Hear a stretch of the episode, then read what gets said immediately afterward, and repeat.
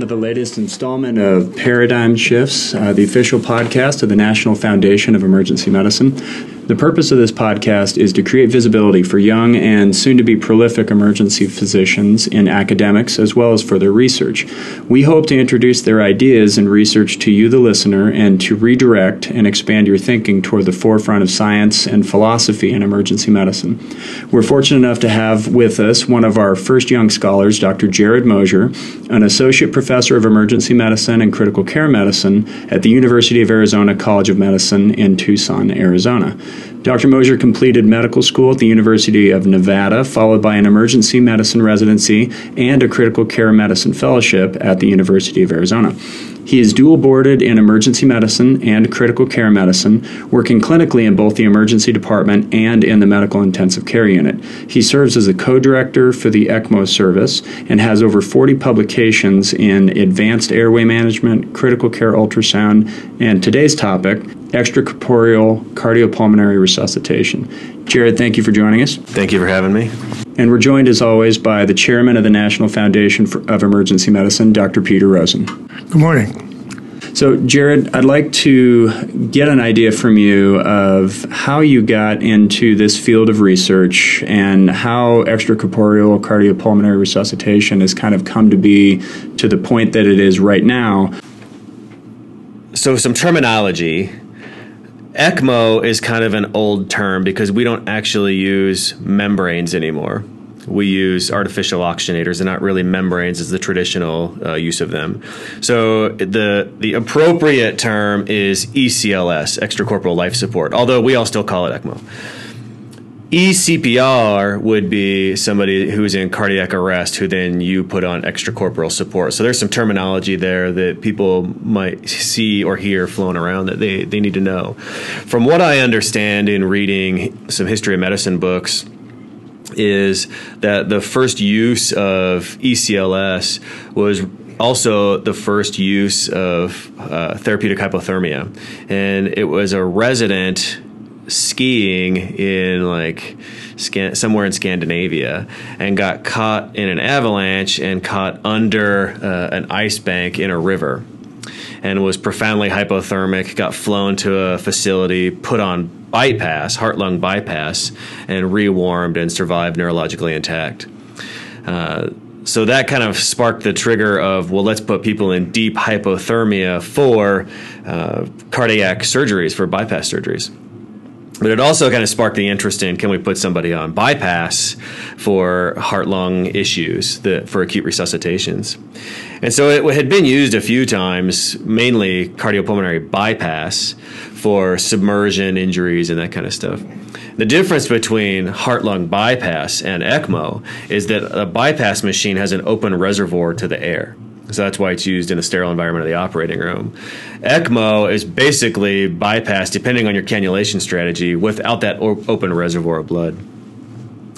So in the 70s, there was a, a case report, I, th- I, think it was a trauma patient that got put on ECMO for ARDS did well, and so that sparked this interest in like, oh, let's use it for everybody. It had been used for kids for for a long time, and they did the first NIH funded trial, and there was like a ninety percent mortality, and so that pretty much killed ECMO, except for places like the University of Michigan, where Bob Bartlett, who's he's the Peter Rosen of ECMO. he practices there, and they continue to do it through this whole time. And then it just so happened that H1N1 hit in 2009 and we had all these young, healthy people with these cytokine storms uh, that nothing we couldn't do anything for. We had no advanced ventilator modes, nothing that would really work without beating these people's lungs up, and so people started putting these patients on ECMO, and there was an extremely high survival rate. And anytime you have success at one thing that just happens to be sexy, you want to have success at everything with something that just happens to be sexy. And so it has spread out from there to where we are putting everybody on ECMO. For cardiac arrest, the data is really only fairly solid in uh, inpatient setting where you have a response time that's very short. Patients who arrest in the hospital get put on uh, ECLS or ECPR, and they tend to do okay. That has led to we haven't really had any big breakthroughs in out of hospital cardiac arrest in a long time. And maybe that's because we need to put them on extracorporeal support. With, I would argue, I'll, I'll take the inflammatory stance here and say almost zero support uh, in the literature. So there is some support in the literature, mainly case reports and very biased retrospective reports. But if it was any other intervention for any other disease that just didn't happen to be sexy, we would not even be giving it one second's thought. I'll stop there, and we can we can continue more later on some of the developments. First, I'm curious what Peter Rosen thinks of being called the Bob Bartlett of emergency medicine. So. It's probably very flattering, except, except I don't know Dr. Bartlett. Um, how many patients have you put on ECMO? Cannulated? How many patients have you cared for? Oh, that cared have been for? On ECMO, yeah. 150 ish. Okay, so enough to have some validity to your statements, not n of one Right, to the not- not N of 150th. So, um, so Jared, what's your current research uh, directed toward, uh, and what kind of prompted your interest in going into this? Okay, so going into ECMO, when I was a resident, we had had a trauma patient who was a he was a good Samaritan. He was like a young kid. I think he was in his mid twenties. He was a good Samaritan. Stops at the side of the road to help somebody change a tire. It was during the monsoon season in the summer, and uh, somebody lost control of their car and plowed into him. And he had a shattered kidney, and he got transfused with a bunch of blood products like we normally do, and he got trolley. And we couldn't we couldn't save him and put him on ECMO and he was on ECMO for a couple weeks and, and did great walked out of hospital did well and I thought this is amazing and it just happened to be the same time the H1N1 epidemic hit. And so I saw these people going on ECMO and it was very sexy and p- patients that would otherwise die were living and so that prompted my interest in it and uh, in terms of research, what we're doing now is is one trying to figure out who benefits from it. How early do we, do we put people on? It's really, the literature only supports respiratory failure, and how early is too early. Some literature would indicate that maybe if they've been on a ventilator for a week or more, that they wouldn't really benefit because the damage is already done. But what we've shown here is that that's that's not the case. Now we put people on who have been at outside hospitals for two weeks or more, and they seem to do okay. Um, how long can you leave somebody on? You know, the the DRG for ECMO pays for 25 days or 28 days or something like that. You know, respiratory failure patients, we might keep them on for for two months. And so you could see the hospital didn't really like that that much, and so we try to, to are trying to strategically figure out how long do you leave somebody on how early is too early to put somebody on? And where where does ECMO lie? Is it is it a primary therapy or is it a truly a rescue therapy? And where in that spectrum should it be?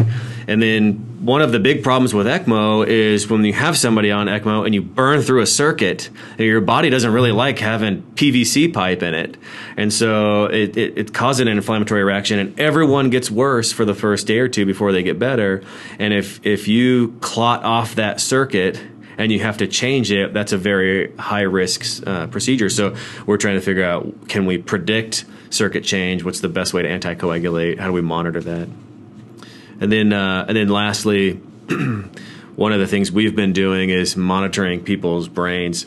So we all really want sat- oxygen saturations in the 90s because we assume that that leads to improved cerebral oxygenation. And oftentimes you can't acop- accomplish that with ECMO, even with ECMO. So we've been putting NIRS monitors on people's foreheads and titrating our therapy based off of that. And, and you you can imagine how well you know, people do really well if they have an oxygen saturation in the 70s, but as long as their brain uh, oxygenation is okay, they do fine. So For uh, terminology for people who aren't familiar, can you describe the NIRS monitors? near infrared spectroscopy. It it it is a tissue. It's an indicator of tissue oxygenation. It happens to give you a number, but that number is not an oxygen saturation. It's a it's an index uh, that's kind of a mix between your arterial and your venous saturation. So it gives you an idea of how well the brain is being perfused. Yeah, yeah. We don't really know what the numbers are, but we we do know really low for a long time is really bad. So, you know, eCPR is uh, something that, like you mentioned, very sexy. Sounds like the breakthrough uh, that we've all wanted it to be. It's a holy grail. Everybody that comes in uh, should be put uh, through ECPR immediately, and then we can figure out what the problem was later. But we've got them, quote unquote, stabilized because now we've taken over their heart and lung. Uh, that's the way I've heard people talk about it. Yeah, it's the new ventilator, right? When we were residents, it was let's just put them, let's just tube them and sort it out later. Now it's going to be let's just cannulate them and sort it out later. So there are institutions throughout the country uh, who are ECLS centers. Yeah. I mean, you come in and they have teams that are prepped and ready to go in the emergency department yeah. to cannulate you and put you uh, on uh, on bypass in order to uh, resuscitate you and then figure out what's happening later. Yeah. There are other people that say this is not something that we should even be considering in the ED. We've done a couple. Uh, I will tell you, every time I've done it, I've regretted it. really? Yeah. I mean, for me, it's tough because so we've developed this uh, rule, especially for respiratory failure, that no one person can make the decision and it's to keep ourselves in check, mainly keep me in check because you know I want to save everybody, and especially the the younger you are, the more I want to save you, and I let my judgment get clouded. And if I have this tool in my quiver, how can I not use it? And so I have I have violated that rule a couple of times in the emergency department, and I've regretted it because it ended up being the wrong patient.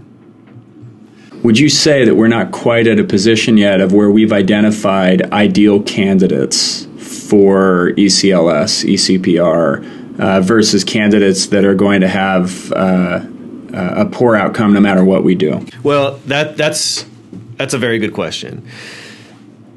The data that we do have would suggest that if you are if you are the guy who is 50 years old and you're otherwise healthy and you have a big left main lesion that breaks off a plaque and you have a cardiac arrest and you're 10 minutes from the hospital and you get immediate CPR and you just don't get ROSC back by the time you get to the hospital and, and you can put them on ECPR and get them to the cath lab and open them up that they will probably do okay.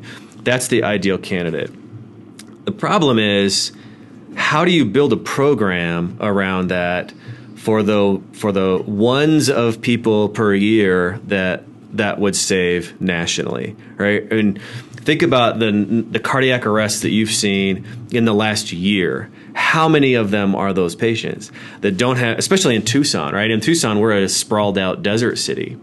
And so I looked at this. I, I looked at all the patients that came to the emergency department at both of our hospitals what percentage of them would be between 18 and 75 without coexisting disease who would have gotten uh, immediate uh, uh, CPR for a witnessed arrest and would have been reasonable ECMO candidates. And I made a lot of assumptions in the favor of people being candidates, right? Like, and I, I called Terry, our EMS director, and asked him, you know, what percentage of arrests happen in the community versus at home? and so I made all these assumptions that would benefit the data uh, in favor of ECPR. And even with that, it's about one patient a month at both hospitals the other people who around the world really who have looked at this, in, even in bigger cities, have found similar numbers, about one patient per month.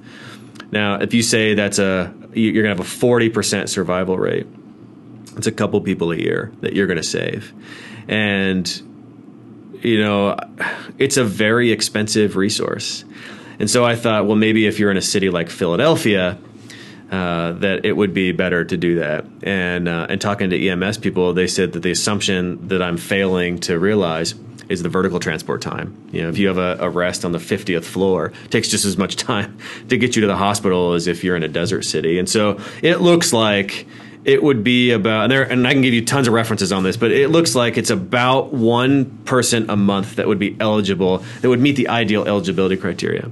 Now, as we all know, mission creep, right? You have a patient that you just don't want to stop on, probably isn't an ideal candidate. You cannulate them. And what are you going to do with that person? Right? So so cardiology now is committed to taking them to the cath lab. Their numbers are publicly reported. So if they're going to start taking all these people who aren't good candidates to the cath lab, their numbers are going to go down. If you're on VA ECMO, it's really hard to die on bypass. And so you take them to the ICU, and then what do you do about that? What if they're not transplant candidates, you know, to be donors? What do you do about those things? And these are all questions that the body of medicine and the public needs to answer before we go forward with this.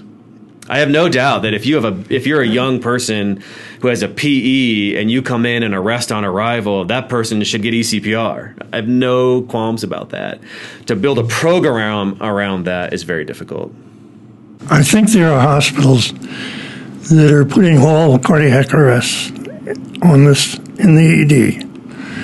And they've had a number of survivors that are dramatic and uh, rewarding, and therefore they are motivated to do more of it. I'm not aware of a single prospective study that's controlled. I suspect there are some patients who do benefit from it, but I don't personally know who that patient is going to be. I've been quite surprised at the incidence of complications in the survivors. And I am very concerned about the cost of cardiac arrest uh, because it's already an expensive proposition to die of your cardiac arrest in the emergency department. And when we add ECMO to it, it becomes far more expensive. And that's a burden for somebody. Yep. Yeah. Let me take those one at a time. First is the hospitals that put everybody on. I think there are a lot of hospitals who want you to think they put everybody on. I think there are hospitals that put some people on. I think there are some people at some hospitals that put every cardiac arrest they have on, but I don't think anybody's putting every cardiac arrest on. Number two is you're right. There are some very dramatic results. I mean, we had one here last year with professional hockey player as a cardiac arrest on the ice, it, and and we went to another hospital, put him on ECMO, bring him back, and and he walks out of the hospital neurologically intact. It's all over ESPN and all over the news, and that's amazing. It feels really great to save that person's life, and we want to do that again. My fear is. How many people are we going to hurt trying to replicate that? You know, 26 year olds do not have cardiac arrest very often. You know, and uh, in terms of complications, yeah, the complication rates are high because I mean we've all seen residents or even ourselves trying to put in lines in a patient with no blood pressure and they're stabbing back and forth. Uh, and then imagine putting a giant cannula in that thing after you've stabbed it back and forth, and then giving them 10,000 units of heparin. Uh, and then, you know, if you do, even if it does go very smoothly, if you have somebody with eCPR, now, now I'll just go out, come out and say, I don't think VV ECMO is an ED procedure, period. If they're too sick to get out of the ED er, uh, without ECMO, they're not going to survive, right? VV ECMO is not an emergency. So that leaves VA ECMO, and if it's for cardiac arrest, that's in the groin, and and you lose legs. You lose legs, even if you put in an antegrade reperfusion cannula. You lose legs. So I'm I'm going to ask uh, real quick to uh, simplify a bit and just kind of describe for me the process that you go through in order to cannulate somebody and the description of VV versus VA ECMO. There are a million ways to cannulate. uh, people are the cardiac surgeons are are very crafty at coming up with new ways to cannulate. So VV is the easiest way to cannulate because it's all on the venous side. You could theoretically run them without anticoagulation because everything would get caught up in a in the pulmonary circulation if they do clot. Although I think the incidence of RV failure or acute coronary pulmonale in that population is high enough that I bet a significant portion of them have PFOs. So I think a number of them probably have strokes. We just don't realize it. But um, the traditional way to do VV ECMO is to put a venous drainage cannula in the femoral vein and then a uh, return cannula in the right IJ. And you drain five liters a minute out of the groin and you and you run it through the oxygenator and you put it back in the IJ.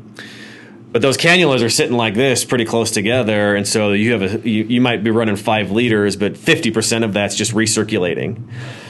So companies have tried to develop cannulas that would improve that and drop that amount of recirculation. So the one that is most popular right now is called the Avalon cannula, which is a dual lumen cannula. And for somebody like a normal sized person, we would put in a 31 French Avalon cannula. Wow. And that goes right in the IJ. Uh, and it goes down the, the there are two drainage ports. One is it, it, ends right about where the hepatic vein inserts into the ivc so it ends there. And then you have one in the svc and then the return cannula is aimed across the tricuspid valve. And that reduces the amount of recirculation but doesn't eliminate it. And so there are newer cannulas like the Protek cannula that you put in like a swan. So you know those are kind of tricky, and that's why it's not an emer- it's not an emergent procedure. VV ECMO, VA ECMO is a lot more complicated. So let's just say you're a cardiac arrest patient. You have no cardiac output whatsoever. That means all your cardiac output is delivered by the circuit. So that's typically done in the groin, where you have like a let's say a, a 19 French drainage cannula on one side, and then in the artery you put in a 15 French return cannula. That's that's still really big to be sticking in an artery, right? Because you do that, you end up uh, killing off the blood flow to a leg. So you typically need to put in a five French antegrade reperfusion cannula, and that might not be enough for for some people. Um, we have taken the strategy of if we do that, we need to get the cannulas out of the groin as soon as we can once we get them upstairs. But let's say you you have no cardiac output, meaning you can't open your aortic valve. Well, you're not draining all of the blood, so eventually your left ventricle is going to balloon up and dilate, and you're going to kill it off because it, the transmural pressure gets so high. So you have to drain the LV somehow. So we've been moving people to more central cannulations up top and there are multiple ways to do that. What we've been doing is taking the equivalent of an annual Avalon cannula, where it's a dual lumen, and then putting it right through the apex of the heart out the aortic valve. So you drain the LV and then put it back in past the aortic valve. But at any any rate, you have to drain the LV if you have no cardiac output. If you do have cardiac output, then you then you run into the problem of deoxygenated blood from the heart going out the the aortic valve and very oxygenated blood coming in the groin and they meet somewhere in the aorta you just hope that that, that meets where the coronary arteries and the brain will get oxygenated blood but oftentimes it doesn't so so that's why VA ECMO isn't super easy either if you have somebody who's got ROSC and they're in shock I, I don't think that that's an ED procedure either. I think that's somebody that needs to go to the OR and have cannulation done there by a cardiac surgeon. So, what you're saying right now, as far as the process, the complications, the outcome, doesn't sound like ECLS, ECPR is ready for prime time uh, around the country. No, I think very specialized centers can can probably do it and answer some of these questions. I don't think it should never be done. I think that specialized centers, ECMO centers of excellence, should answer these questions and and and then we can figure out what to do. What I don't want to see is the cat get out of the bag because it's sexy and it it recruits people. I mean, one of the things that's happening in Minneapolis is this this cardiologist uh, who has probably the best prospective data. His initial report was that he had done like 60 people or something, and and so he's an interventional cardiologist, and he put his cell phone number on the ambulances with criteria, and it was like 18 to 65 or something, and and you've shocked him three times, can't get a pulse back, and they have no co- coexisting disease. Call me, and I'll meet you at the cath lab. So they you know bypass the ED in Minneapolis and goes straight to the cath lab, and he puts them on ECMO and and re uh, uh, perfuses them. And his initial report was something like a sixty percent survival rate. I mean, that's unheard of, right? What that's done in Minneapolis is the hospitals put up billboards and ads in the paper, and they want to have this mobile ECMO thing.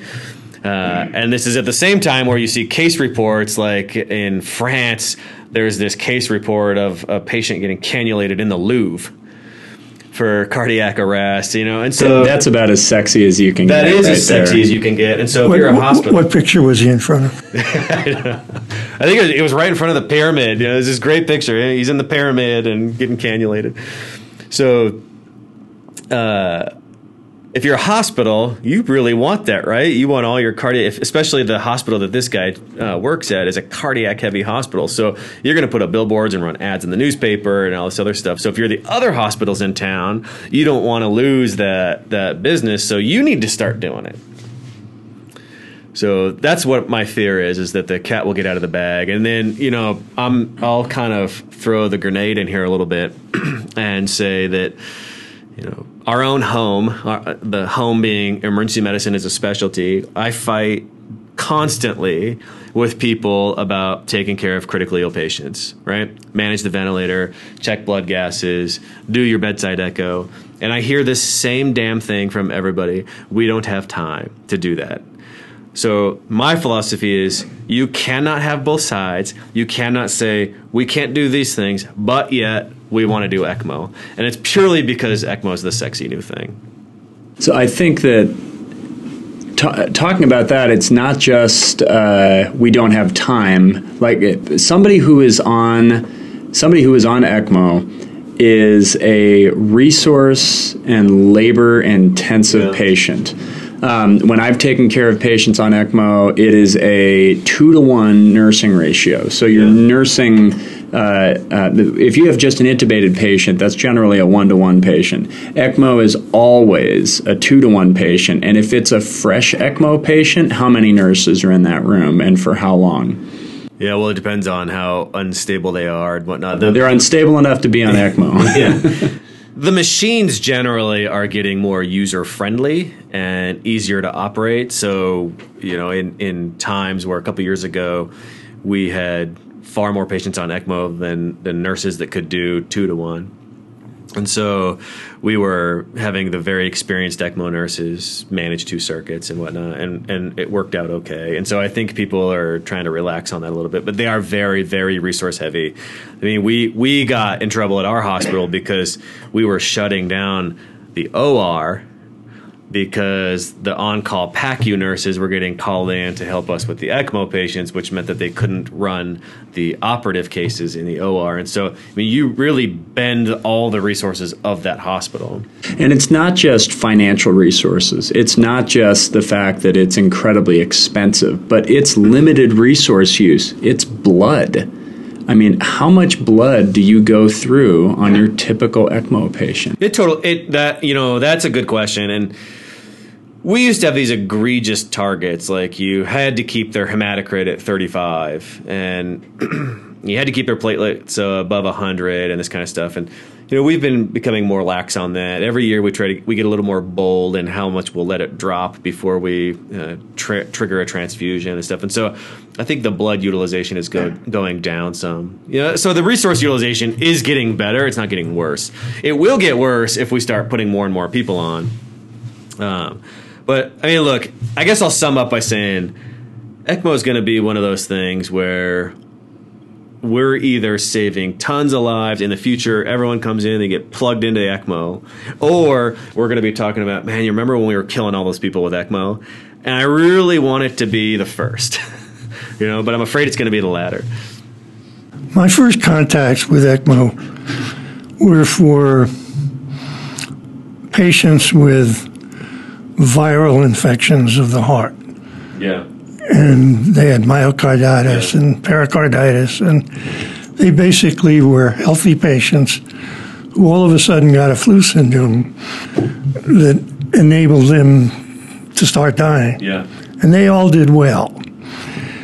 Are there other pulmonary conditions that would seem to indicate that that's where you ought to look for it. Let's say you have the asthmatic patient who isn't responding to any of the conventional treatments. Yeah. You have the pulmonary embolus patient who can no longer exchange gases. Are there any clear cut diseases that we could think about and say, when we see that, let's do it? The, the clearest is myocarditis that is the clearest. That every study that looks at myocarditis patients, they do very, very well. After that, it gets. I guess the second clearest is a PE peri-arrest PE patient or arrested PE patient that you can do something about that PE. That's probably the second clearest. After that, it gets a little murky.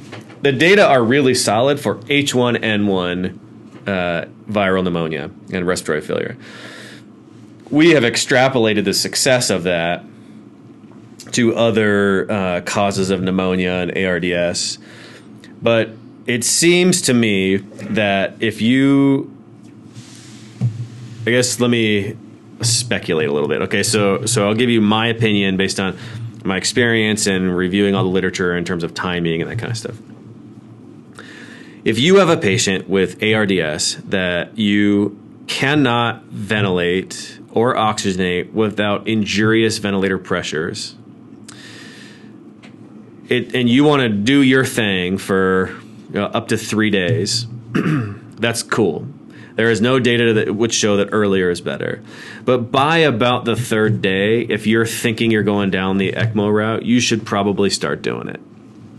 In, and the indication there would be I cannot exchange gas in this patient without clearly injuring them from my ventilator pressures. Even that definition of injurious vent pressures and whatnot is in a state of flux, but but for lung protection, ECMO is indicated we have all been kind of waiting for that asthmatic that can't ventilate anymore. And in Europe, they do uh, extracorporeal CO2 removal. And those are smaller cannulas powered by your own cardiac output. you just, your own cardiac output pushes blood through the oxygenator and you sweep the gas off. And, and that is really successful. We've all been waiting for that crashing asthmatic that we could put on. The other patient is uh, the upper airway obstruction, the, the tracheal lesion. That if you tried to intubate them, it would be very dangerous. Put that patient on VV ECMO, do a rigid bronch, core out their trachea. Those, those in my mind are the clear that nobody would ever argue that's a bad patient. So, if I could summarize that, it sounds like the indications are essentially somebody who has an identifiable and likely reversible condition. Yeah.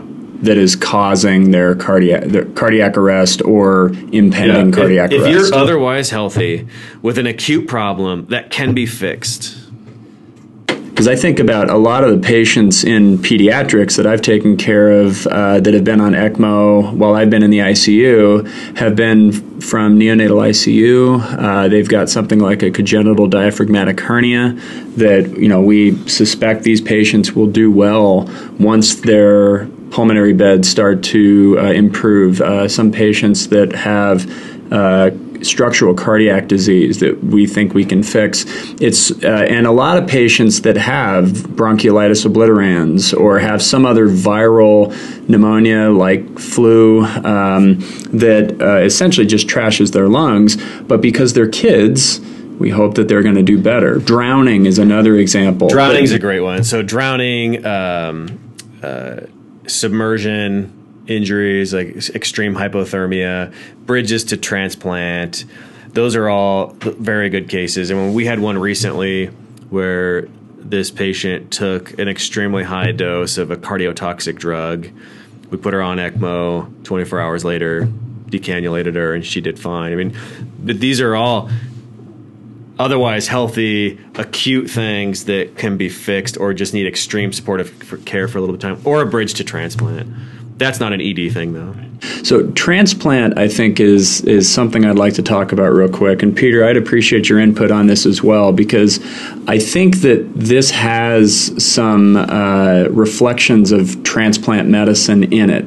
That we th- we've tried this it's worked very successfully in certain patients, but before we had a lot of data, we started doing transplants.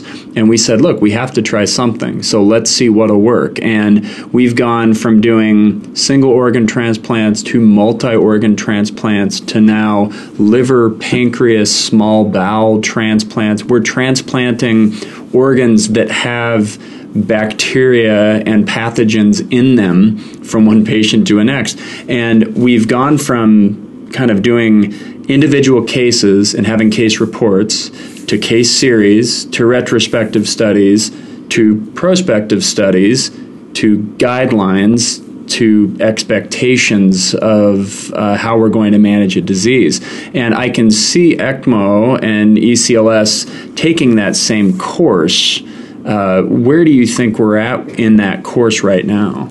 There's a lot of noise, a lot of noise in the literature and on the the interwebs about ECMO, right? You can't get on Twitter, you can't look at an RSS feed you can't open a journal without seeing something, either a letter or some case report related or some retrospective thing related to ECMO. And there's so much bias. And I get asked to review a lot of these, and it's like, okay, we did a retrospective study and we looked at patients who got ECMO versus patients who didn't get ECMO, and we looked at the survival, and you were more likely to survive if you got ECMO. Well, you you put people on ECMO who were likely to survive anyway. So it doesn't, is it the ECMO or is it the fact that you put good people on a therapy that they didn't need and they, they survived despite it, not because of it? So I think that's where we are. I mean, there's, there is so much noise that it, I think, is very easy to confuse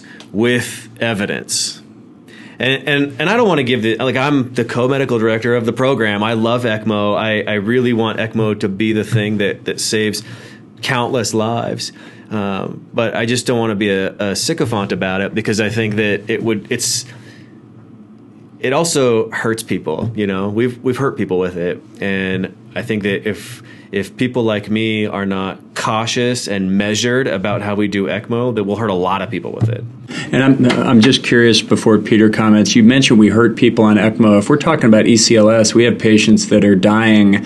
How do you hurt somebody that's already dying without getting into specific cases? You don't let them die and you flog them for a week and you torture them, their family, and their family's finances. A lot of what we've done in medicine is not prospective evidence based, it's problem solving. We, f- we figure out what the problem is, we figure out an answer to the problem, and then we start doing it. This classically has been the surgical approach, and the surgical literature is filled with I did this procedure on X thousand patients, I had an operative mortality of 2%, and therefore it's worth doing. And I see this problem solving approach being compounded by the fact that the research ethics committees won't let us do a lot of prospective research. And I see it compounded by the fact that we don't have anything else to offer. So I think we've jumped the bandwagon with ECMO. I think we've jumped the bandwagon with hypothermic cardiac resuscitation. And I think it's going to be very hard to put back in the bottle. We're very cautious here because, you know, I, I know myself and I know that if I cannulated, I mean, we, we've put these roadblocks in to keep ourselves in check, right? So, so I know that if I had the authority to just make the decision and cannulate, I would put so many damn people on ECMO that it would be out of control, right? Because I want to save people. We go into this because we want to save people, and we have this tool that we saved one person with one time, and so we should use it again. And how do you not do that? And so I, I, I think it's tough. The n of one to the nth power is still n of one. Yeah, yeah, it's I true. It's case reports don't define management. Uh, you can't say I saw this, uh, you know, this happened one time, and so that's what I'm going to do for everybody because it worked. I mean, I've seen some amazing things happen. I've seen the first patient go from ECMO to double lung transplant, which yeah. was amazing. Uh, but you can't necessarily say that that's going to be the case uh, for everybody. And and I think that. Um, I think that when you're uh, when you're looking at all of these case reports and all these things you want to happen, it's equivalent of when patients come in and say, uh, "Well, on Grey's Anatomy, they resuscitated uh, Meredith for you know 24 hours, and then she was back on call the next week. How come you can't do that for my loved one?" We're hypocrites about it too, right? Because the data for TPA and stroke is far better than the data for ECMO for for cardiac arrest, right? I think somewhere a bunch of emergency medicine zealots just uh, had a heart attack. So. Well, I mean, this is a family program, but I'll just say we bitch and moan about TPA, right? And we should never be doing it, and this, that, and the other. But we don't bat an eye about ECMO. I mean, I'm sure somebody's probably trying to figure out how to put the brain on ECMO if they could, but but it's because ECMO is sexy, and I can't think of anything worse than saying you can't die without a dose of ECMO first. I once wrote a paper called The Technical Imperative, which I define as any procedure that can be taught will be practiced with a frequency greater than its indications. And the sexier the procedure, the greater the practice. I think a lot of what we do in medicine is based on series, if not case reports. We've forgotten that you need controls. We've forgotten that you have to actually compare something to something else in the same population. And we've forgotten that evidence should make a difference in what our management is. Yeah. And I don't know how to get that back for ECMO or any of the other places where we use it without the the evidence. It, it, it's very sexy unless you're the family. And, and then you mentioned indications uh, of essentially a person who has a reversible disease uh, that is previously healthy. What are some of the hard stop contraindications to putting somebody on ECMO? ECMO does not fix shock from a severe metabolic acidosis. If you are if you are in profound shock because you took metformin, uh, and and the reason you're in shock is because your lactate's 50, ECMO is not going to fix that. Uh, if you have a, severe coagulopathy, that's kind of a hard stop, although we still try to plow through that. If you have an intracranial bleed, that is supposed to be a hard stop, although we have violated that. Well, I mean, every time we say this something's a hard stop, we violate it. So it's hard to say this is a hard stop. But but in general, if, if you have something that you that that is going to kill you, you know, we can't fix that. I mean, I, have always been told, especially with intracranial hemorrhage, that that is it. Uh, because you need to keep your your circuit anticoagulated so you don't yeah. clot off your circuit. So if you're anticoagulating a brain bleed, that's very yeah, unlikely. They, have done MRI studies on VV patients, and VV, you don't even need to. In theory, you don't need to anticoagulate because you just keep the flows high and whatnot. But uh, but MRI studies of survivors, they all have subcortical infarcts, mm-hmm. little micro hemorrhages. Um, so you published a paper kind of suggesting some of the guidelines yeah. uh, that we should consider when placing patients on ECMO. You have to have an exit strategy. Would be my number one. I think you know the decision to put somebody on is is much more fallible than uh, than what you're going to do with them afterwards, right? And, and, in the emergency department, we're very. It's not my problem as long as I got them upstairs, right? I put them on, I got them upstairs. That's a victory. It's not a victory when now we've got this patient. What do we do with, right? So you have to have an exit strategy. If they're not a device candidate, if they're not a transplant candidate, if you have nowhere to send them, you should not do it. So if you have a center if you work at a center uh, or you're near a center that has ECLS and practices uh, placing patients uh, on ECMO, um, what should be some of the considerations before you're going to transfer, before you're going to place someone on? Um, uh, should we be calling the, uh, at what point should we be calling uh, the specialists and the team, if you're in that uh, kind of arena, to come down and consider this patient? What should you have exhausted before you get to that point?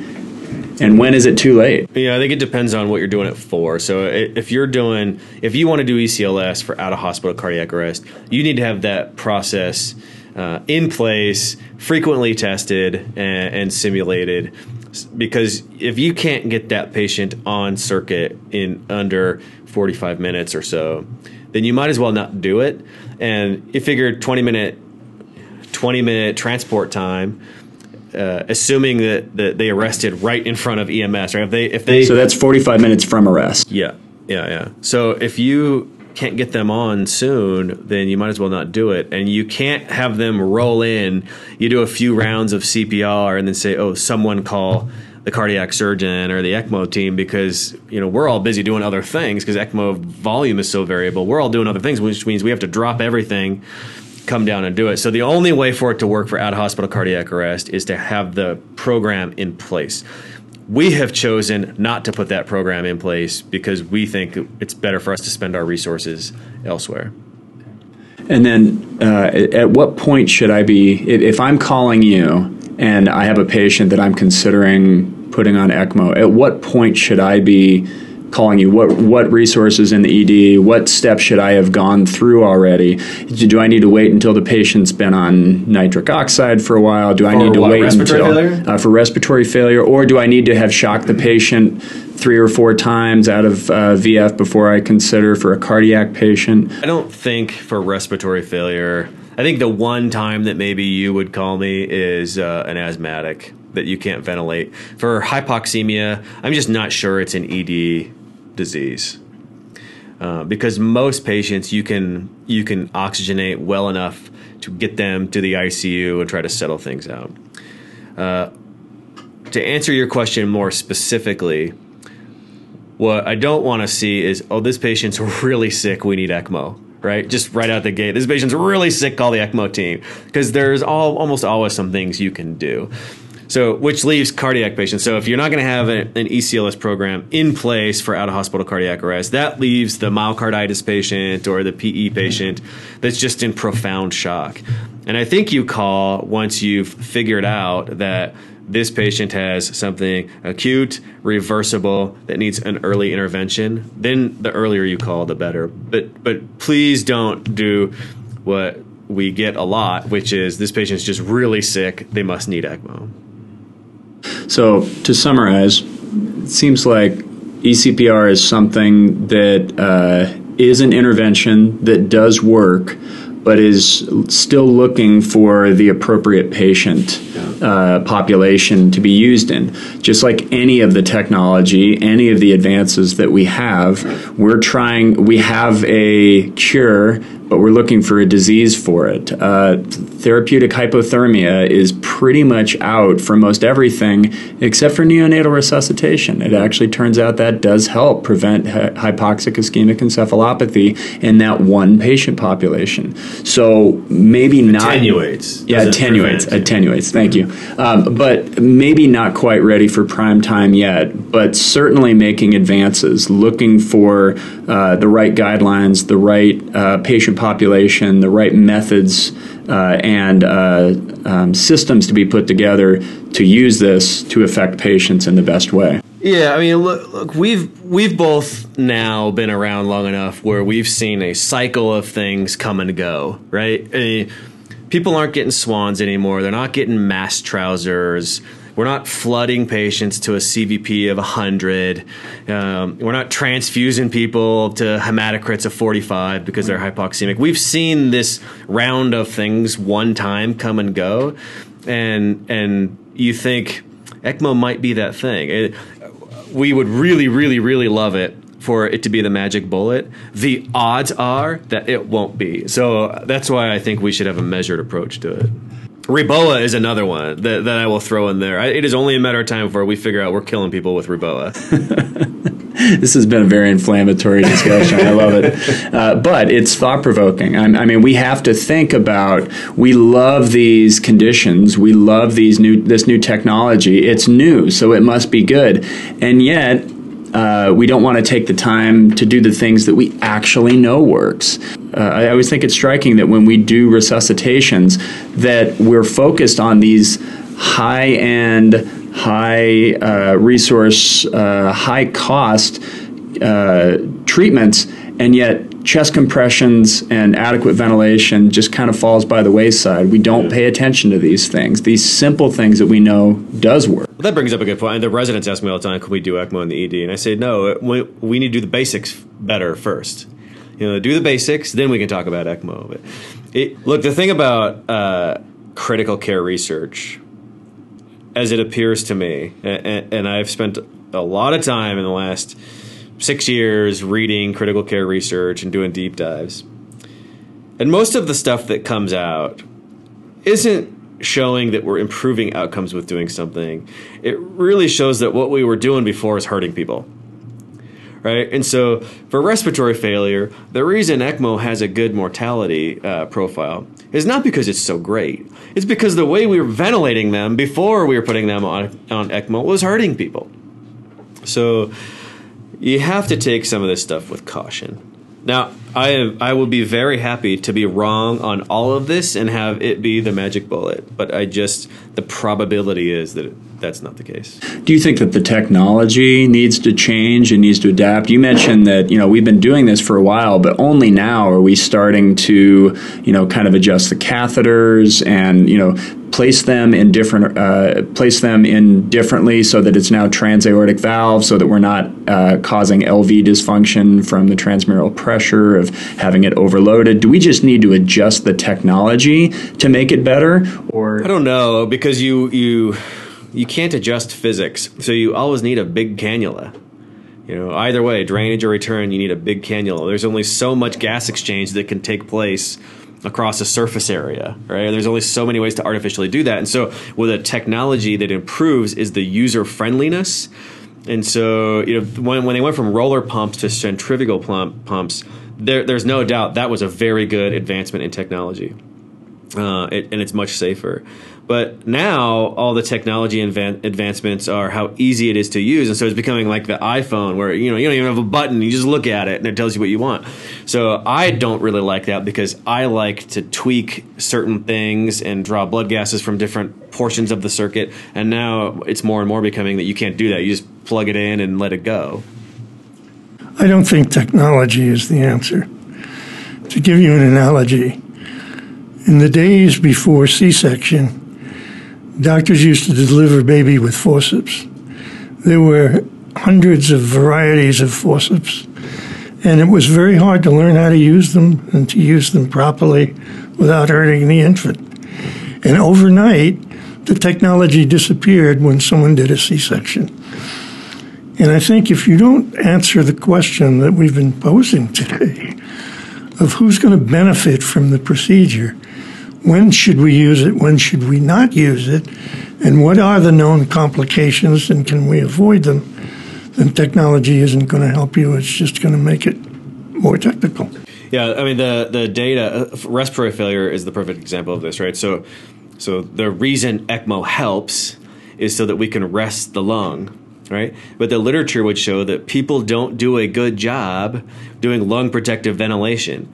That's our problem that's not the patient's pathology problem. Is we are not doing a good job managing the ventilator. So the answer is probably not to jump to putting all these people on ECMO. It's to do a better job managing the ventilator while we try to answer some of these questions in a scientific fashion. Uh, so, Jerry, what do you? What's your uh, comment to people who disagree and think that we should be doing this more, if only to learn more about it and just you know ECMO for everybody until we do figure it out? Because hey, we might save somebody because that seems to be if you go on social media, you go on uh, foam, uh, and kind of hear about this. It's it's new, it's exciting, and as with most new and exciting things, we don't know enough about it, and that's why it's exciting. That position is just as speculative as my position, and, and look, I, I, am perfectly fine uh, doing things outside the box. Mean, I'm the guy that gives propofol for migraines, so I'm perfectly fine trying stuff. I think that's how science advances. Something for everyone is not a good stance because you might save someone, right? So I, I don't think you can take that stance and also say that you believe in evidence. Earlier, someone said you can't do a procedure which you can't tell whether the patient is surviving because of the procedure or in spite of the procedure. And when you have something like ECMO, which is so resource intensive, so financially intensive, and so unknown, then I don't think it's right to use it for everybody. Yeah, these some of these highly specialized centers need to answer these questions. Until that happens, I do not think it should be widespreadly used. Um, just as we kind of close uh, to the end of the podcast, uh, what do you hope that your research will kind of contribute to this field that's very new and has a lot of questions? I think that the opportunity to save lives lies in respiratory failure management, not cardiac arrest. So we have chosen not to really go down that pathway because, again, it is the ones of people per year that it might save.